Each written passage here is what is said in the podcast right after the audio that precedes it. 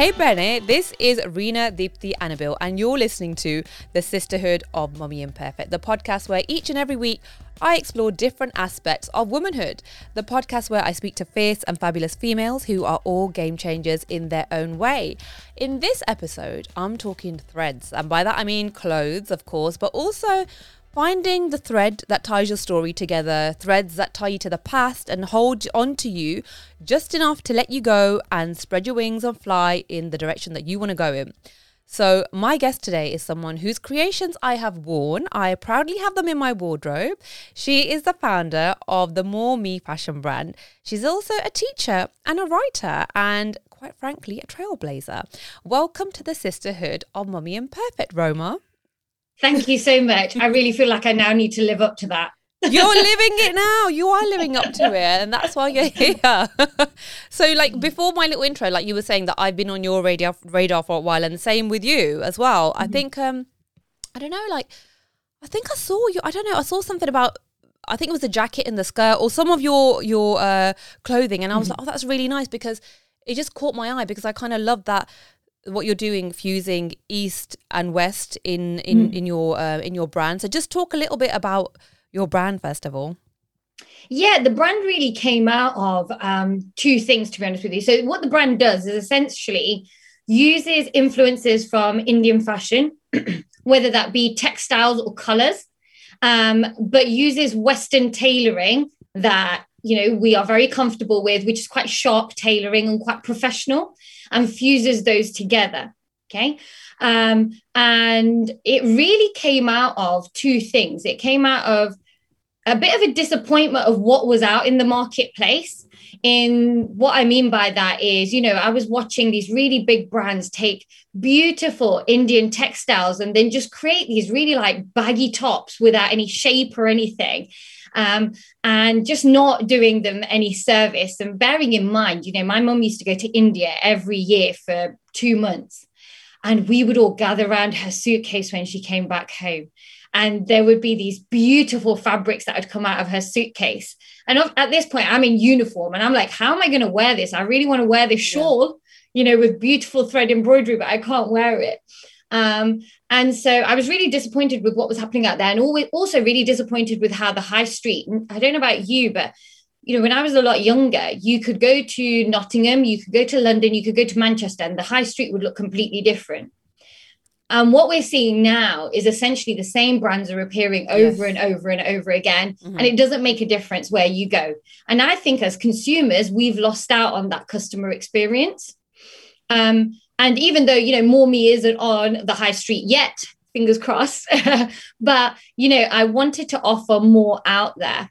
And then the second thing was I come from a background where my parents manufactured clothes in Leicester, like many, you know, kind of uh, Indian adults at that time. Um, and I saw that community that was really rich um, really beautiful. Um, I had this extended family of 100 people that worked in the factory. And, you know, we couldn't, we didn't differentiate between, you know, my parents who were the owners, they were sitting on, you know, the machines with all the factory workers and those that were working for us. Um, and, you know, who always took me under their wing.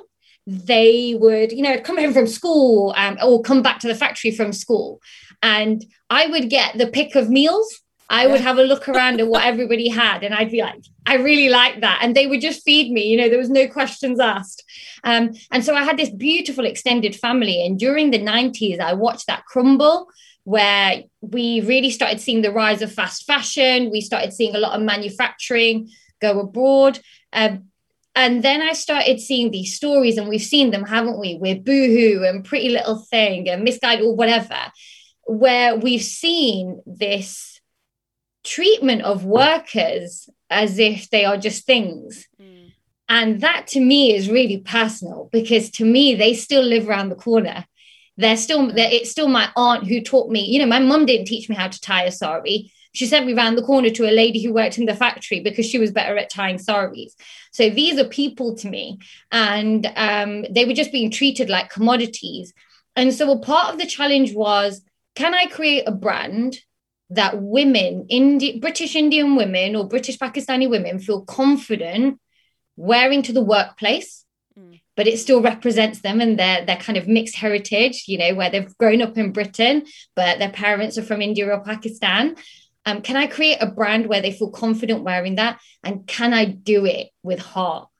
Mm. And that was really important to me. So that's that's what we're trying to do, and that's what the brand is. Yeah, I mean, you can really tell that like it it just sits with you like emotionally all these the the people that you've met. And that's so such a like personal thing to you. Like not everybody has that experience you know meeting these people who worked in the factory and and that kind of community. And i've i've i've um had a, um a little bit of that experience because my dad i don't know he started this thing where um, they weren't sewing clothes, but they were sewing labels, and then there was like there's a different women, and like you, it was like, oh yeah, I can have these biscuits. Thanks for that paratha, auntie. You know what I mean? It is like that, and that's how it's your yeah. It it turns into the people, right? It's it's more about the people. Absolutely, and you know, if we go back to the seventies, there were over eighty thousand people that were employed in manufacturing just in Leicester. Mm. And that is dwindling away. We've still got pockets of it so I love the fact that the gentleman who provides the the ribbon that goes across my um uh, my crossbody top and the everyday trouser, he, the one who provides that you know he started the business 30 years ago and his eldest son runs it mm. i love the fact that um, you know i'm going and i'm buying the ties on my everyday trousers from yep. somebody who's run the business for 30 40 years and I can walk in. And I can remember I went to go and get the ties and I was waiting for them to be made up. And the dad who'd started the factory was sitting there eating samosa and he was like, Do you want to sit down? And I was like, Yeah, all right then.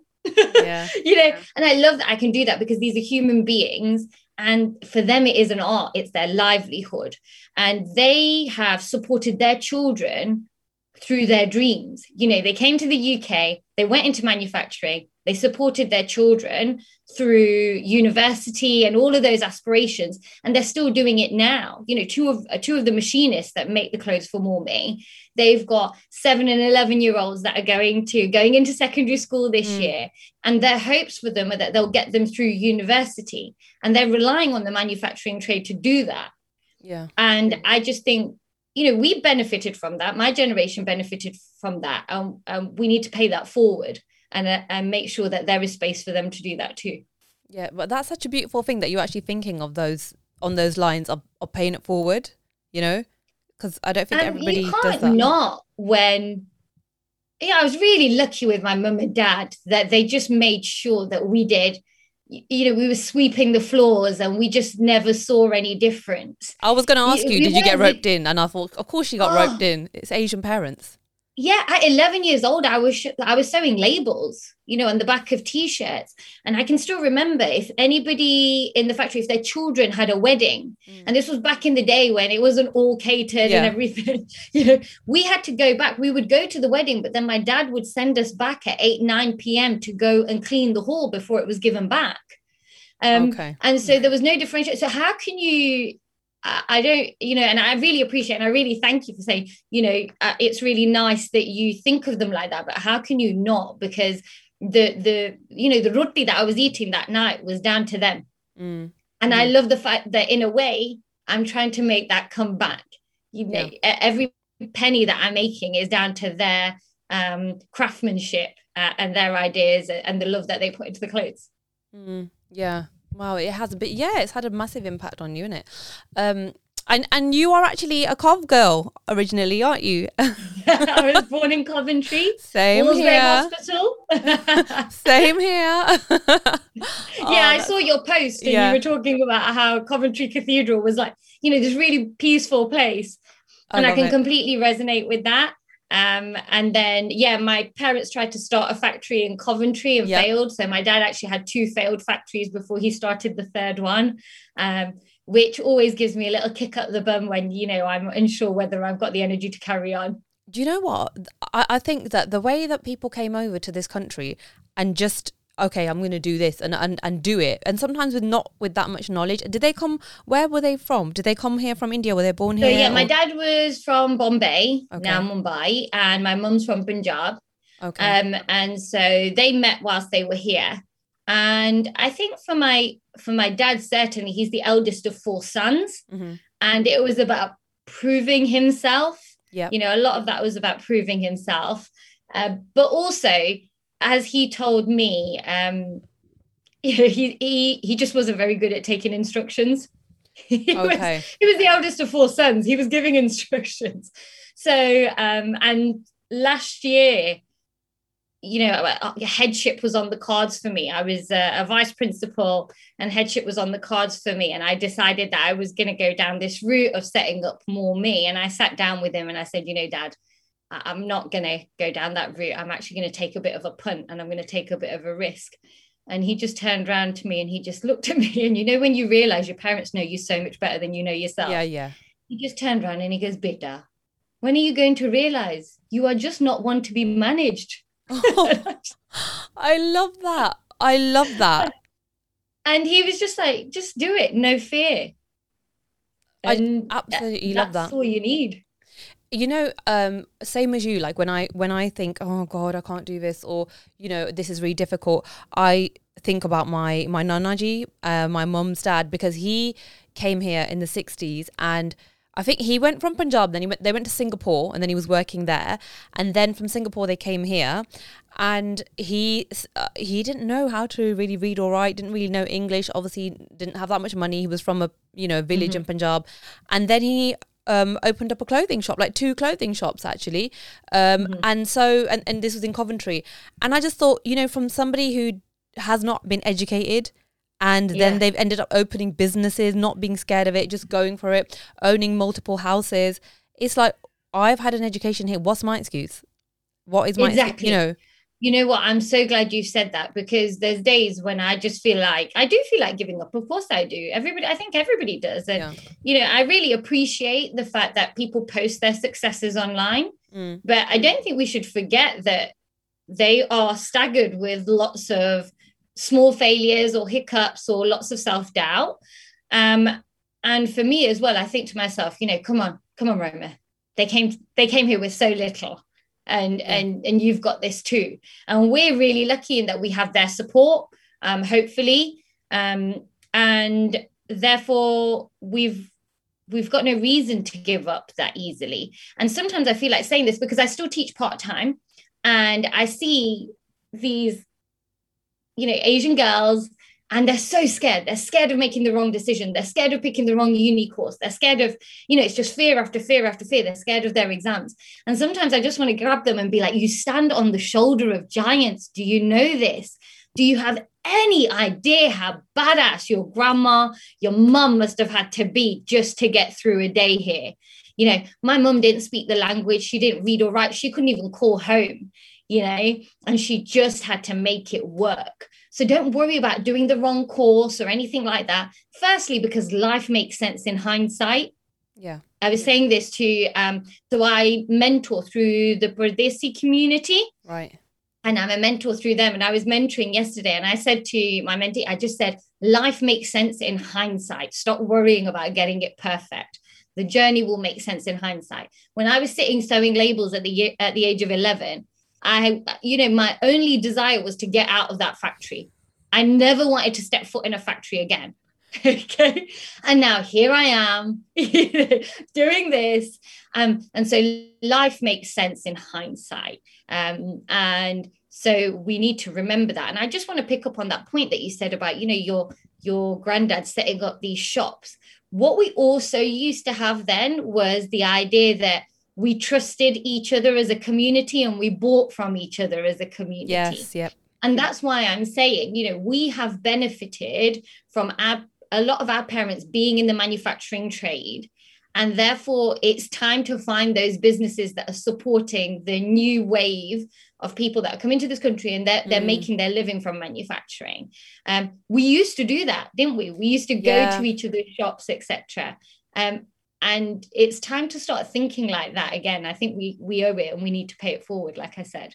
Yeah, we do. And this whole thing of like coming together to support each other, you know, people in your community, that's how you're going to progress, right? Not like, oh, well, I've, I've made it. I'm all right. You know what I mean? Because I think sometimes there is that kind of attitude of, I want to be the only one to succeed.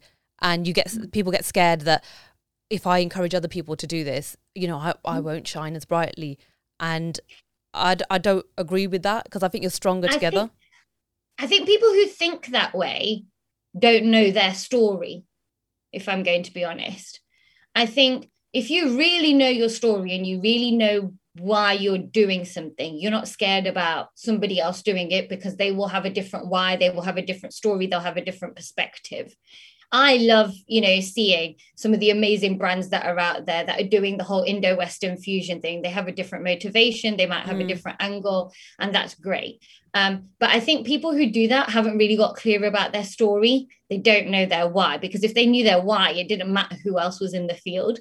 Um, yes. It, it's almost like your performance becomes secondary it's mm. the reason that keeps you going and that's easy to say don't get me wrong there's some days if i don't get an order in i feel very different you yeah. know performance is all i'm thinking about um but yeah i think people who are really scared of everybody else doing something uh, they're not clear about why they're doing it because Absolutely. then that's the only thing that would motivate you and mm. i also want to highlight that you know i'm not talking about um i'm not talking along color lines here you know i'm not saying support your local business only if they're brown or whatever. I'm saying support them regardless. Anybody mm. who's trying to make a living in this country, you know, our parents were given the benefit of the doubt. Mm-hmm. We deserve to pay that forward. Yeah. Now, I mean, this takes guts to do what you did to start a business, and especially like because you said you were a teacher. Okay, so teaching, nice, safe profession. Okay, so you're not going to be like a millionaire doing it. Safe profession, respectable, and I'm sure my dad would have loved to say, "Oh yes, my daughter's a teacher," rather than "Oh, she's gone into the media." What made you then think, you know what, I want to just go on a little tangent? Um, it's funny, isn't it? Because we look at somebody doing something and we say they're brave. Um, but the thing is, they weren't brave when they were doing it. They were probably petrified. And I can honestly say I'm petrified most days. just but um and you don't wake up feeling brave one day you just keep doing stuff that makes you feel uncomfortable and hopefully yes. you just feel a little less uncomfortable you know um i've recently just taken you know i've taken a bit of a pause uh because something that was really scary for me is at this time of year people are saying you know, fashion brands are just, we're releasing our autumn range and we're releasing this and we're mm. releasing that. Um, and there's this crazy like hamster wheel that you have to be on. And I can remember sitting down and I thought, this isn't, this isn't who I am. This is actually going against everything that I'm saying.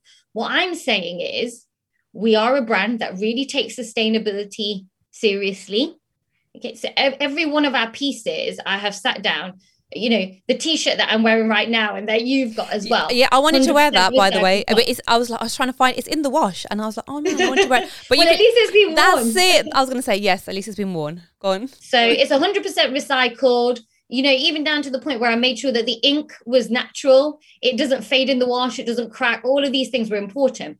And then people might not understand that when you look at everyday trouser it's not recycled material because I was thinking, what can I get where the color doesn't fade in the wash? Because mm. you can often get these bright pinks and blacks, and I hate it when you, you know your black trousers go grey. Yeah. Um, so I wanted something that was going to last a lot longer because that is sustainable too.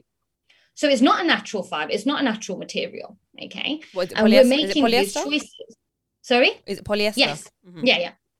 Um, but it will last a lot longer. It doesn't crease. Therefore, you don't have to, it doesn't crease as much. So you don't have to iron it as much. So it doesn't fade as much. So there's all of these reasons why it can stay in your wardrobe longer.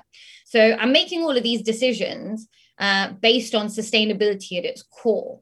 Um, and so that's really important to us. And what I was, you know, going back to this kind of like crazy hamster wheel. Mm. No, I refuse to release autumn, winter, spring, summer you should be able to wear any of these clothes at any time of the year. That's the idea. Yeah. I'm, and I'm, i refuse yeah. to get caught up in this rat race. And when we produce something that we're really proud of, at the moment, I've got, you know, literally, I'm waiting for my FedEx delivery. I've got 12 different fabrics coming in that I've handpicked and I've got printed, etc. Out of those 12, I might produce two or three things that I am mm. just exceptionally proud of. And then I will release it because I want you to be proud of wearing it. Mm. And I want there to be a thought process behind it. Um, and so, yeah, and you know, I was scared to say no. You know, it's September, it's going to be September. I was scared to say that I haven't got a brand new range out. Um, so mm. it, it's, it's yeah, I can FOMO. make great it's, it's, it's this whole that thing of FOMO, isn't it? Especially like when you if you go online and on social media and stuff, and then it's like I'm not doing. Oh my god, everyone's doing this. I'm not doing mm. this. I've had that before, and I've had to come away. I've I've had to distance myself from it, and I think social media is a really good thing. But like you, at some points, I'm like, well, oh my god, they're doing all this. I'm not doing this. But then you have to like have a word with yourself, right? Like you said. Yeah, absolutely. Or in the time of, for instance, crop tops. You know, when they're really in, I've released a longer top that you can half tuck in for the woman who doesn't feel comfortable wearing a crop top. Um, because I know there's so many of them out there who who mm-hmm. just wouldn't wear it. Yeah. Um, and so sometimes you kind of book the trend, and sometimes it works, sometimes it doesn't. Um, and from the outside, that might seem really brave, um, but it doesn't mean that I'm not scared when I'm doing it. is but, what I'm saying. Uh, you know, what you said about just feeling scared and then just doing it and being uncomfortable and i i totally kind of can relate to that because i feel like it's uncom- if you put yourself in uncomfortable situations that's when the growth happens right? Whether it's like working out to i don't know you know build muscle or whatever or trying to learn yeah. a new thing because when i do workouts i think about this as well like every time i'm doing workout i'm like i think about this about focus and keeping going and it and it reflects in the rest of my life as well and mm. and even like one thing that scared me which i've um kind of conquered this year is like you know like um oh, I, I did work in production for a long time but i never um presented and did a drove the desk at the same time and i found mm-hmm. that quite a scary thing to do and so mm. I was thrown into that and then it's like we said, uncomfortable situations causes you to grow. So now it's like, wow, I can do that. I'm so comfortable with it. And just before we started recording, I was telling you how wonderfully you were doing. And from the outside, it doesn't, it doesn't, it, you know, you doing anything else doesn't make sense to me because this is all I see. Mm. I'm not a professional in media um, as far as I'm concerned, you know, you're you're doing phenomenally well. You will pick up on the little things that you may have yeah. missed, or etc. etc. And I think we have to remember that. And again, uh, if I'm ever scared, I, I just go back to those stories. I'm so lucky to have this amazing group of women around me. And really, they are the driving force for our next range, which I'll talk about. Um, but they have these exceptional women around me. And then I hear some of their stories and I'm like, what the hell am I even scared about? You know, do you see some of the things that they've, they've had to go through? Uh-huh. Um, and so perspective is a great thing. It's, it's phenomenal. Mm. The, the courage you can get from other people's stories. Yeah, definitely. That's why it's so good to talk to a different range of people because you mm. don't want to be in your own bubble. Um, so tell me about um, this, uh, the new, you know, your new ideas then. Um, so essentially, like I said, uh, I find it really difficult to just say that we are a fashion brand because we're not. We're storytellers. Um, you know, if somebody if somebody was to ask me about the embroidered jacket, I would tell them first about how I used to get really excited around my mum's suitcase when she used to bring out these mm-hmm. shawls with uh, you know tagga embroidery on them, etc., yeah. etc. Et we are storytellers, and so the next range is called um, Step Out of Line. Mm-hmm. And we are releasing the stories of these phenomenal women who came to the UK in maybe the 70s and the 80s. So we're not talking partition era, we're talking about our grandmas, mm-hmm. um, you know, uh, who came to the UK in the 70s and 80s. And just instances where they stepped out of line, where they were brave. Okay. And that is influencing the entire range. So you're going to see lots of stripes, you're going to see lots of clean lines, etc. Um, and fingers crossed. So the aim is actually to do a bit of an exhibition about their stories. That's so cool. In Leicester. Yeah um, and um, and so that's what we're working towards which is why we're perfectly happy to put a bit of a hold and not be rapidly releasing things because we want to do this amazing yeah. big thing and we want to give their stories credit and so i'd also like to make a massive call out please if you have an aunt, a grandma who came over to the UK in the 60s, 70s, 80s, and she tells you about these little stories, and you really think that you'd like to share those or she'd like to share those. And it is mainly women um, mm. because their stories are so often lost. Um, and I'm worried, you know, they're in their 80s, their 90s, and if we don't capture them, we're going to lose them. And so if you do have a grandma uh, who is around who'd like to talk about their stories or a mum who came to the UK, I'd love to absolutely connect with you and I'd love to speak to them. There's no obligation. They can tell their mm-hmm. stories. If you change them, if they change their mind, we won't use it but we'd love it to empower other women.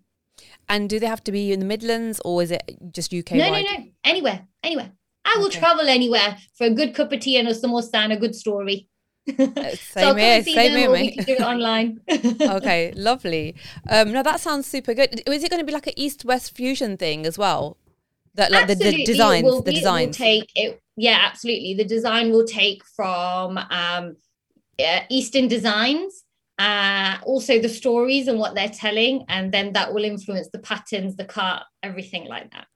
I, I just love that kind of mix of using those uh, Indian fabrics and colors and stuff in in uh, Western wear because it's either or, isn't it? With us sometimes, it's like either you go full on desi, you know, lenga, mm-hmm. tikka, this, that, whatever, uh, janjara, or it's just oh no no I, I, am gonna you know just wear a blazer and trousers and that's it and I I won't be seen wearing jump gear with them I've tried to mix it up a little bit but you know there is yeah. that either or and I, I've actually seen um because I have like sister-in-laws uh, Ghanaian sister-in-laws um my in-laws are Ghanaian and they um they do they have that with with their own uh, fabrics like west african fabric so yeah. you know the skirts you don't have to go full on traditional it's a nice fitted skirt in the fabric, a nice jacket, and I and I and I was looking for that, I guess. And I think because in the back of my mind, I was looking for a uh, South Asian equivalent of that. That's why when I saw your designs, they really appealed to me. Yeah, and and again, you know, India has been such a leader of textiles for so so long, and it produces beautiful, and it's also at the cutting edge of sustainable fabrics. Um, beautiful designs that it's a shame that we don't see more of that. Yeah. I think to some extent it's we are a little bit worried about standing out in the workplace. We try and assimilate. Yeah, yeah. I completely understand that. But you know, sometimes I feel like saying, sweetheart, you're gonna stand out anyway. You know, if you're the only brown woman in a room of white middle-aged men, just own it. You don't have yeah. to wear a navy suit or a black suit. You're going to stand out anyway. So take your difference and let it empower you. Uh, and so yeah, I love you know, that, yeah. we, did, we did a whole load of things where you could just wear another black blazer, or you could wear our embroidered blazer and just own it. Mm. Um, or you could just wear a black pencil skirt, or you could wear our embroidered skirt and just own it. And that's what I would say. You know, people will notice that you're different. If you're different, you're different, and that's okay. And this is coming from someone who'd hit five foot eight at the age of 12 you know? That's a nice height. And really, yeah. and really couldn't blend in. And I've just, you know, I tried so many years. I tried for so many years, and I just couldn't. And then I just thought, sod it. I tried to blend in with um, my friends who were like much fairer than me, and probably tried to use the mm. same foundation as them, and looked grey for years. You know what yeah. I mean? Like I spent the late teens and early twenties. I had a grey face for some weird reason. Um, so then I just aren't you glad we didn't have social media then? oh my god, I'm so so glad. um, so yeah, even myself owning it and and the skin tone thing is a big deal for me. Um, mm-hmm. You know, mm-hmm. just being comfortable with myself and um, and my own body and that kind of thing, and just wearing things that actually suit me. So I had to learn that and develop that confidence as as I went on. Um, and you mean you probably did the same with your height as well like you said. Yeah, and also, you know, like for instance, our photo shoots.